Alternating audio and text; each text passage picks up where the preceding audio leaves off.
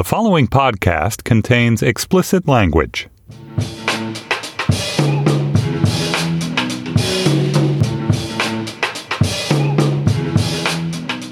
Hello, and welcome to the B side for episode 1639 of our national conversation about conversations about race, podcasting from Donald Trump's hell. I'm Anna Holmes, here with my co discussant, Raquel Cepeda. Hi, Raquel. What up? What up? What up? I like the way you said my name this time. Well- you just said Cepeda. Oh, wait, it was wait, no wait, drama. you didn't like it last time? Oh, well, you would have said Cepeda. I was Yeah. like, come on, Anna. oh, you didn't. You, but you told me you liked it. When It was okay. I said it was okay. So but I you told you lied. roll face. No, I told you roll. No, I told you eye roll emoji. Oh, oh, you did. You don't listen to me. No, See? I was in LA. What do you want me to do? I was like distracted. you don't listen. I was distracted by the sun and the beach. Also, don't rub it in. making his first appearance on the About Race podcast, Lee Hill, managing editor for digital content at WNYC. Welcome. Hey, I love how you pronounce my name. I was like, I was like, Wow, I like the way you said that. He goes, I like how you pronounce my name. For a second you have there, a I had to- radio voice, I had to pause and like make sure I didn't fuck that up too. For one second, I was like, did he? Did the guy just spoke to Split and somebody else just walking in his way? yeah. No, it's Yo, me. bro, bro, bro. Just, That's just, me. just be cool. Just be, you know. That's me. Chill. It's chill. That's me. I like your voice. Thank What's you. your What's your sign? Aries? Oh my God! What's your birth? What's your birthday? Um, April fourth. I love Aries people. My son is in Aries.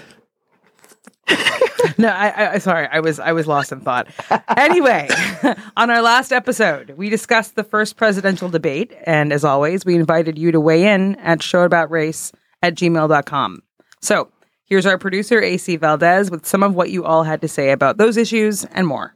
Hey everybody. Uh, hey, AC, what's up? Hey, what up?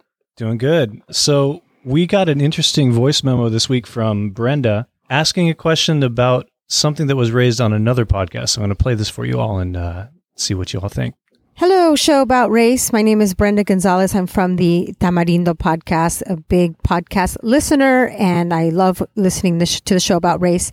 I'm calling in about your recap of the presidential debate.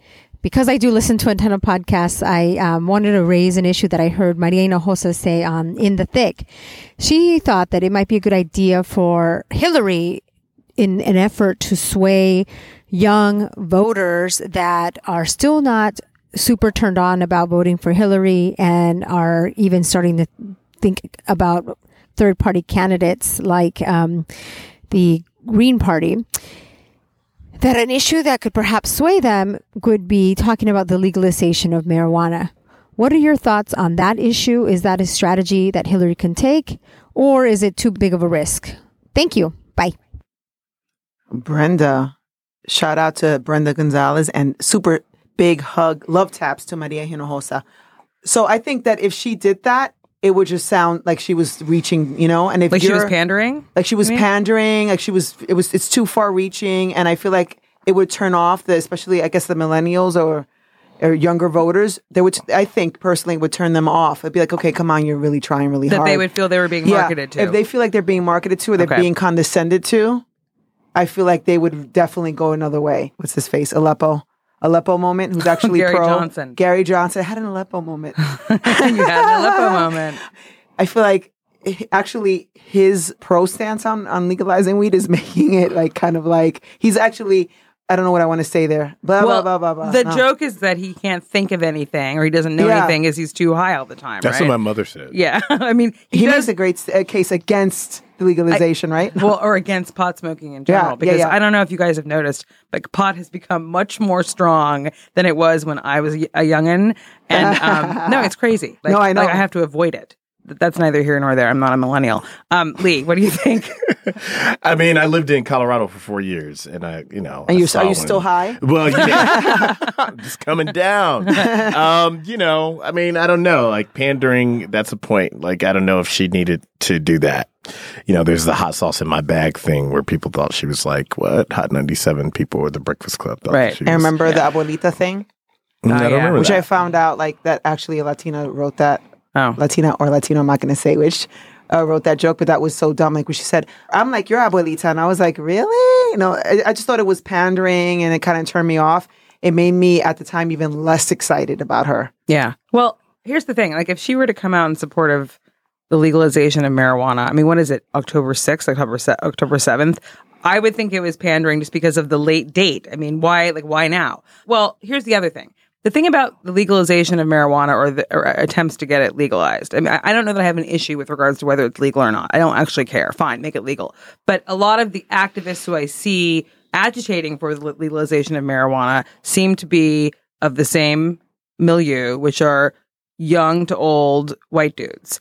There was actually a group of, of them protesting, quote unquote, in Brooklyn Heights on I think Henry Street a couple of months ago, like a weekend day when they were just they just took over Henry Street and walked up with like a big banner and Where yada, nobody yada, yada. walks up when no one when was there's no around, traffic. right? And it's possible that they were walking to her headquarters because that's located in Brooklyn Heights as well, Right. But I remember thinking, oh, they have the luxury of trying to agitate for legalization of marijuana when there are a lot of people, particularly people of color, who don't. Well, for whom that's not a priority because there are more right. I pressing issues. That's what I would And so, so I think that that actually might come off badly for both reasons. Both because it would seem like it was pandering, but also because it's like really that's that's that's one of your that- that's one of the planks of your policy. Is is come on, Well, unless of course people she has an agenda or, or some kind of plan to make people of color benefit, you know, as much Economically. economically Yes. as much as the people that are now right? kind these, of like these entrepreneurs. Yeah, These which is an entrepreneurs, issue. Which yeah, is an it's issue an in issue. Colorado, especially. Mm-hmm. yeah. Right. It is. A, I mean, it's an issue. There are people of color in Colorado who are saying that they did not see Yeah, the wave jail. as, Right. as white people have. Yeah. With Yeah. the the booming dispensaries that are now on, practically on every corner there. right. You know, Denver, yeah. especially. And not only that, when I think of weed, I think and people of color, I think of her husband and people, you know, going What? to jail. Oh, Say that oh, again. Oh, I thought when you I, meant when I think- oh, I don't think of yeah, I don't know. I'm just going all over the place. I'm I a was like, Gemini. just it's like the first black I got you. president. It'll all make sense. Right. One day it'll all make sense. with the saxophone. When I think about people of color and weed, I think about Hillary Clinton's husband, her man, Mhm. um, and how many people he put away Mhm. for that. So it's just a bad taste. I don't know. I think she should. I think it'd be smart for her to leave it alone. Yeah. Well, I mean, I think it's smarter for her to leave it alone in the context of the next five weeks of this election. Yes. If she, you know, I don't, I don't know that she should leave it alone. Right. Once she's in office, God willing.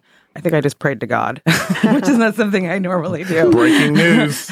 you know, it's funny when I was in L.A. where I mispronounced your name. Apparently, No, you didn't. You just said you're pandering. I was to the pandering. Latino audience There by we going go. Cepeda, Cepeda. No, Cepeda's fine. Okay. We're girls. All right. Michael Cepeda. Okay.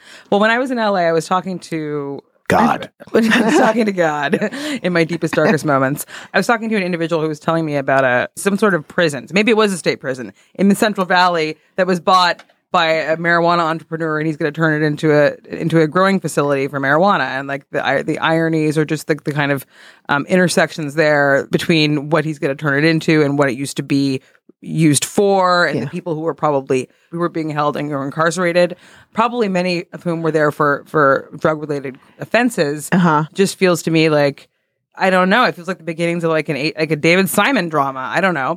Um, so a lot of people, especially on Twitter, were like real psyched about Baratunde's live fact checking thing, and we got this email from Yelena, and shout out to public radio people Lee, Yes. uh, saying NPR actually did live fact checking. yes, we did. Uh, here's her note.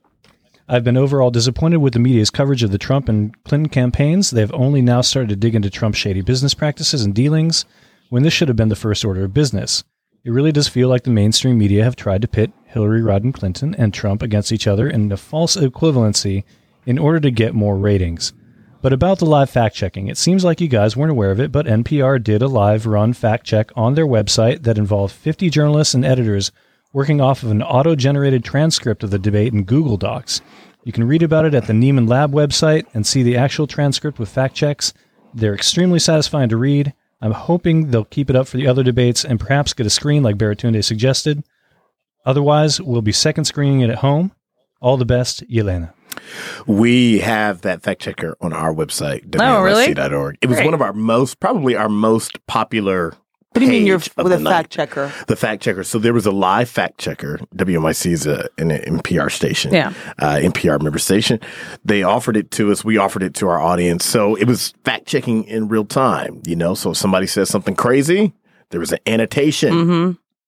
So anyway, and then the But other thing, know can I just say, like, I really take issue with like mainstream media. Like, what is that? Like, Oh, you sometimes mean the term mainstream sometimes media? Fox is the mainstream media. Sometimes That it's is the ultimate mainstream MSNBC. media. Sometimes it's NPR. Like, it makes it seem like the boogeyman is coming to get all of us. Any media I don't like. Any media Yeah, I don't like is the mainstream media. to some people, yeah. Like, what is the minor stream? right. Yeah. What's the minor stream media? Please Oh, tell us. I don't know. all the alt right ones, all the Right. super like radical. I don't know. Yeah. I it's don't like really- the Daily Caller. I don't know what is Yeah. that. I don't know. I don't know. The the thing about the fact checking, well, I didn't know about that first of all. So I'm glad that the that the listener has informed me, and I'm gonna go check it out. I'm gonna check out the Nieman Lab write up. One thing that I I still believe this. I still believe, unfortunately, that because we're in a very entertainment obsessed society, that I don't know that live fact checking that's coming across the screen as a crawl would actually be as effective as just a sound like eh, when someone said something that was false. I feel I feel like that would be That's what we're easier to about. digest for an audience.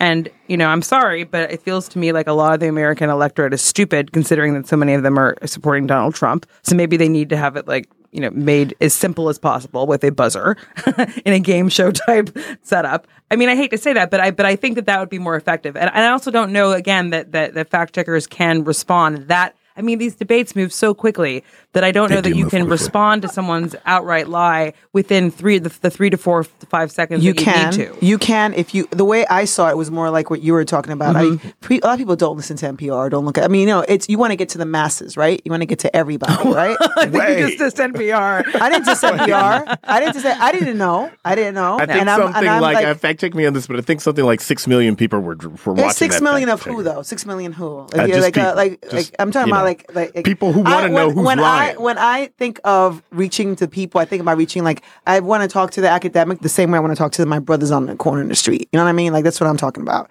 Bridging that. So for me, what I was thinking about was more like what you were talking about, Mm-hmm. Anna, but not with that because then we'll hear this uh, uh, uh, the whole Air time to be annoying, and then nobody would watch. Somebody would stay tuning in. I was thinking about like having a huge jumbotron in the back, and maybe like th- like having a huge team of fact checkers because I think our future is worth it. And then actually have it like lie, wrong, half true, like the way PolitiFact mm-hmm. does it. Mm-hmm. Have that kind of style in the back, in the background, and just saying half true, true, half true, and then you have a chance to Yeah. have to respond to it. I wish they would have done that for the last debate because this one is not going to be like The one on Sunday. yeah, it's like Yeah. more of a town hall thing, and it's a town hall thing. Oh, there will be thing. lies in the town hall. There'll be live from the town hall, but there will be, I mean, you know, there'll still be stuff to fact but check. do you think that, of course, but do you think that having a jumbotron kind of takes away of the intimacy of the whole idea of, of town hall, like, or do you think not? Um, I don't know. I mean, if somebody else suggested that maybe they should get like an electric shock every time they tell a lie, you know? Oh, tase? How about a- tase? A jolt. Um, Call that the law and order, you know. debates. We I mean, but if, if you know, we were talking about civility before we started before we started recording it. You know, if these debates didn't have to be so like no applause, no cheering, no booing, Yeah. no, you know, Yeah. then somebody in the audience could stand up like, who's who's the dude during the State of the Union when Obama was talking like, you lie. right? Can we get that at a town hall? Yeah, that'd be good. Wait, wait, you want that?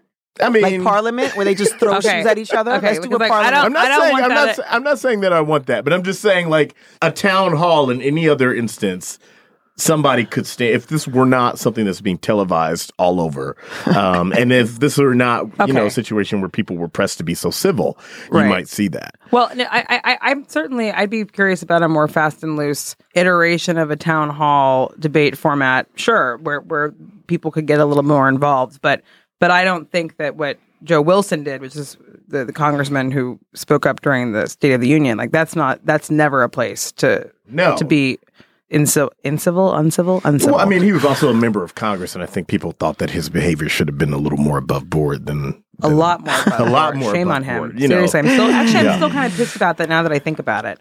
Thanks for reminding me. Just kidding. Okay. We're overestimating the wrong people. Are we going to our next? We are going to our next email. This one is from Sammy. Uh, it's a little bit of a long one, but I'm going to uh, try to summarize as best I can. So apologize ahead about that, Sammy. I love listening to what's going on in America because I'm a white trans American who has grown up in Australia and still lives there. Also, and this came up last episode, I'm a believer in mandatory voting because I believe voting is a citizen's democratic duty. I just wanted to tell you about preferential and mandatory voting.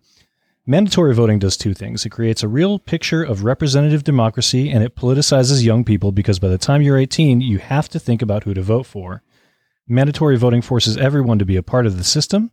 If you were to apply mandatory voting, a lot of your states would be purple because statistically speaking, people of color and young people are less likely to vote, and there are two major voting groups that on average vote Democrat. It would also force your politicians to focus on more people than just the 50 60% registered to vote, given America has a much bigger population is way more diverse than Australia, with an 80 plus percent white majority. I don't know how preferential voting would work in a presidential system, as Australia has the Westminster, which is a parliamentary system, where to win the election, you have to win the majority in the House of Representatives. We also have coalition governments where two parties hold leadership together.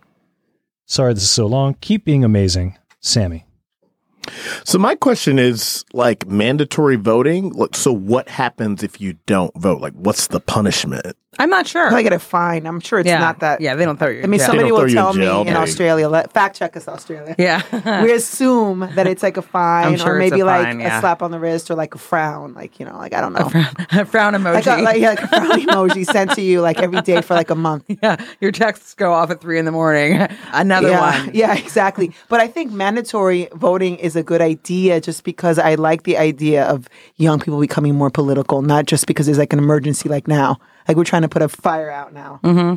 But like aside from this, you know, like it, it should not have taken Trump to make politics exciting for some for a lot of people, for so many people, or Bernie. But do you think Trump has made politics exciting for people? I mean, I for me, it- speaking for myself, it's made politics profoundly depressing. Yeah, it's But- sad. It's sad because you have followed. You didn't just start following politics, Right. So people that are new to the game are like, "Oh, this is kind of interesting." It's like UFC. It's completely, you know, it's it's it's to me, it's like, and I'm a boxer. Says I love fighter boxing. Says the woman I with the black I eye. love boxing. You know that, guys. But I just find MMA. I don't see it. I find it to be so like bar- almost really barbaric. Though I Hmm. know a lot of people who do like it, and I respect y'all. I mean, I feel like our um, presidential election is that way. It's like almost like a, a ri- ridiculous reality show. I don't know. I well, mean, right people- now it is. Yeah. uh, I but would that's agree with why you. people are. I mean, you have to to not know what's going on now is to seek. You know, is to risk being irrelevant. Yeah, but I mean, to me, it's. I wonder if mandatory voting would make people have more apathy about voting. I mean, and that's not so much a concern to me that everybody is voting. It's. I mean, one of the more dangerous things is perhaps a voter who's not informed Mm-hmm. or a voter who's you know walking into that booth and they don't know what the issue is. So, I mean, to me, mandatory voting wouldn't necessarily, you know, make sure that people are voting smartly. No, it would I- just I make know- sure that people are are voting. Right.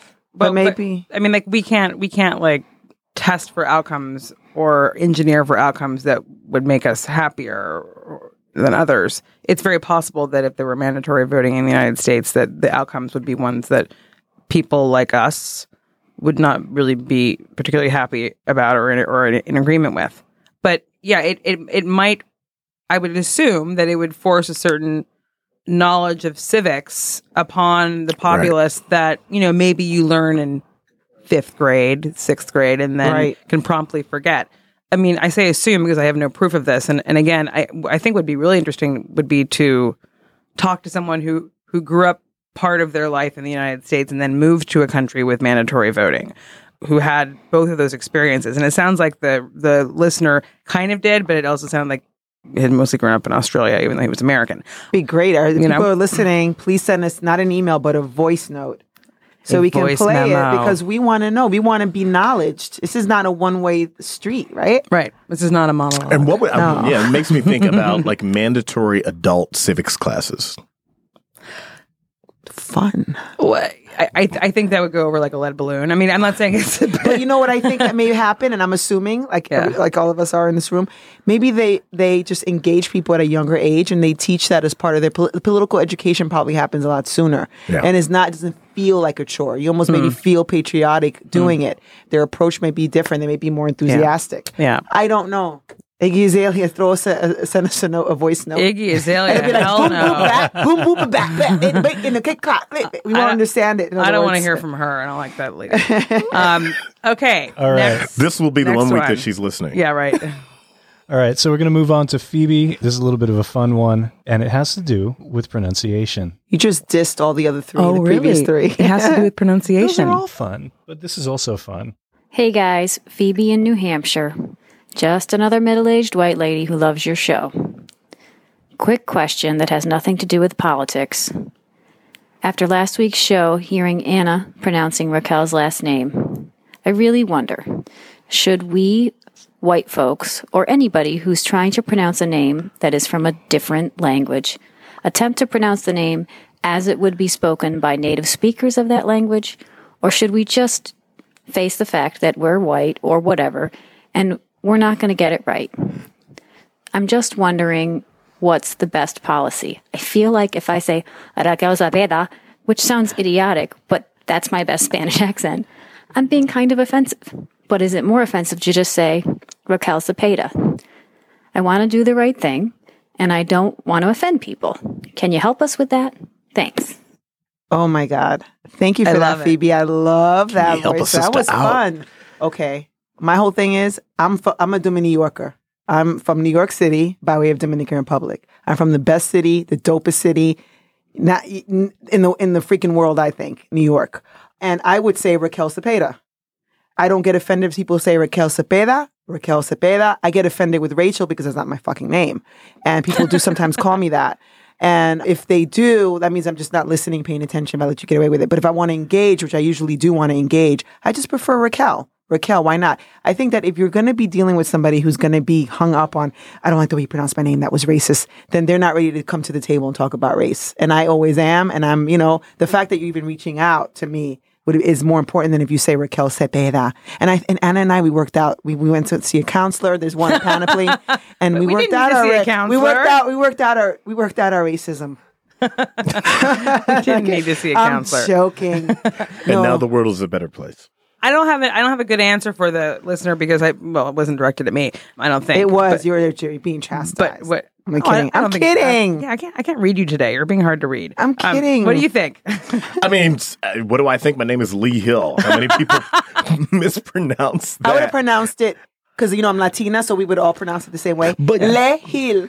But you know, I was doing when I lived in Colorado. I was doing this. Um, I was doing this project reporting on race and social progress, and I cut a promo that was running on Colorado Public Radio, and I said Latina, and because you know it was related to what I was reporting on, and my white boss called me in her office and sort of checked me. It's like just say Latina, Yeah, Hmm. exactly. and so She checked you the right way. Yeah. In my household, when we say Latina, we were making a joke because, for example, people who come late to their identity and like try to kind of uh, benefit from it, like for example, like um, Jessica Alba or like uh, Christina Aguilera, you know, when Come they late to decided to become Latina, they started saying, you know, my name is, you know, da da da, and I'm like Latina. I'm Latina, and to me that was so condescending and like, oh, it's so late to the, you're so late, like dinner's over, you're late to the table. hmm No, So, so here's an interest, or here's a question, maybe not an interesting one. Um, what if, what if you have a a white non Latino or Latina American, non Hispanic or American who speaks a little bit of Spanish, has studied a little bit of Spanish, and can be somewhat conversant in it, but when speaking English and, and, and uttering a word that originates in Spanish or uttering someone's name that's Spanish, pronounces it with that inflection. Like how? Well, I'm I'm thinking of Mayor Bloomberg, for example. Well, he would oftentimes get up during press conferences and he would say a little bit of some, some, some, some Spanish. things in Spanish. And Blumbito. yeah, and like and everyone kind of liked it, right? Yeah, there was something he that, tried. well, because he tried exactly. He tried because he uh, was obviously trying to you know educate himself and connect with a broader swath of the New York City public than just the English speaking ones. But would you have found it irritating if he had, let's say, he was giving you an award, if he had pronounced your name in the way, I said, yeah, in the way you're not way I'm not to going to. it, it, it wouldn't. It wouldn't. If I was getting a, a, an award from like El Diario or something, it wouldn't. You know, because Mm-hmm. I understand the context and the code switching and all that, and Mm-hmm. them trying. And I always give people the benefit of the doubt when they try. And I can kind of read. You know, like you, sincerity is a very nuanced thing. Yeah. I'll tell you, like another example would be when somebody who, let's say, has a Latin American studies degree and she like learned how to speak Spanish in Argentina. Right. I don't speak Spanish. I speak Dominican, a dialect of Mm-hmm. Spanish, right? So if and they come and they tell me about my culture, tell me that I'm pronouncing things the wrong way because they couldn't find it in their Spanish dictionary. Because there's a lot of Dominican words, for example, that are not in the di- dictionary, Mm-hmm. and we have a very different way of we have a West African tonal language. The way we speak, that's why sometimes. Well, anyway, that's another that's another episode. But there's a lot of different things. We're like a gumbo. That's the way that you know mm-hmm. our we're like Creole, right? Mm-hmm. But in Spanish. So when you tell me like I've been told like oh you're saying that wrong or you know or whatever, and then you know the person will have like a nose ring and a Latino boyfriend named Jose, and they're trying to be more Latina than you, and they go like, does my butt look gorda? That shit fucking irritates me to f- death. Be a white girl, be whatever you are, and try and talk to me. But don't condescend to me and don't tell me that you're saying it the right way because you know you're teaching me about my culture. There are people that I meet that come across that do Mm-hmm. shit like that. That irritates me. But when you're just being sincere and you're trying, Yeah. why the hell not? Yeah. That was fun, and thank you, Phoebe. Okay. Thanks to everyone for your comments. Please keep your emails and voice memos coming. The address, of course, is showaboutrace at gmail.com. And keep an eye or an ear out because this week's main episode is dropping soon.